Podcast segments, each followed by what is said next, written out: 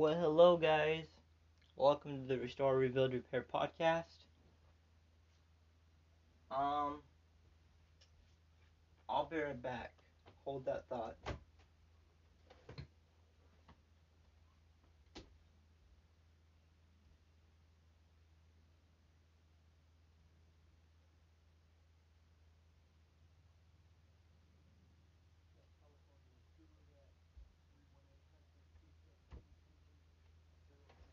I'm back, guys. How's it going?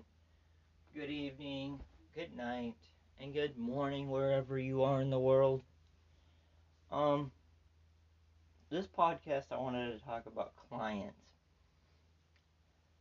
Now, my clients that have me work on the skateboards and the longboards, you know, typically I'll get a longboard once a month to do, or I'll get a whole bunch right now, and I really don't post about it because um I just don't. um, but what I usually do is I usually fix them up, restore them, get them back to the customer as quick as possible, and be done with it. That's it.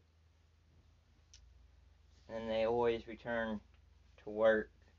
They always return work for me that is I've noticed, which is pretty cool in my mind,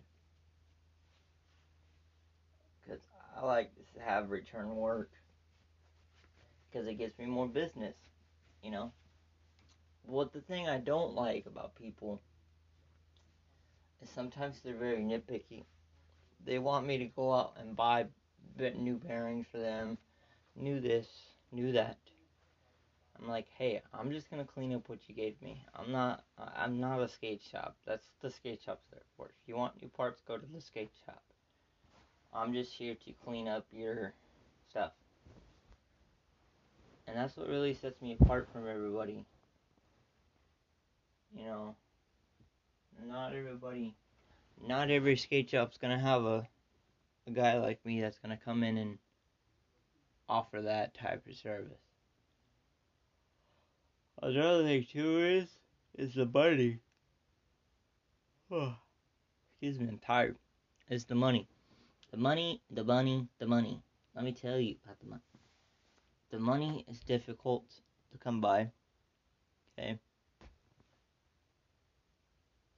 It's most definitely not a good way of looking at things. Um, I don't know what else I can say other than that,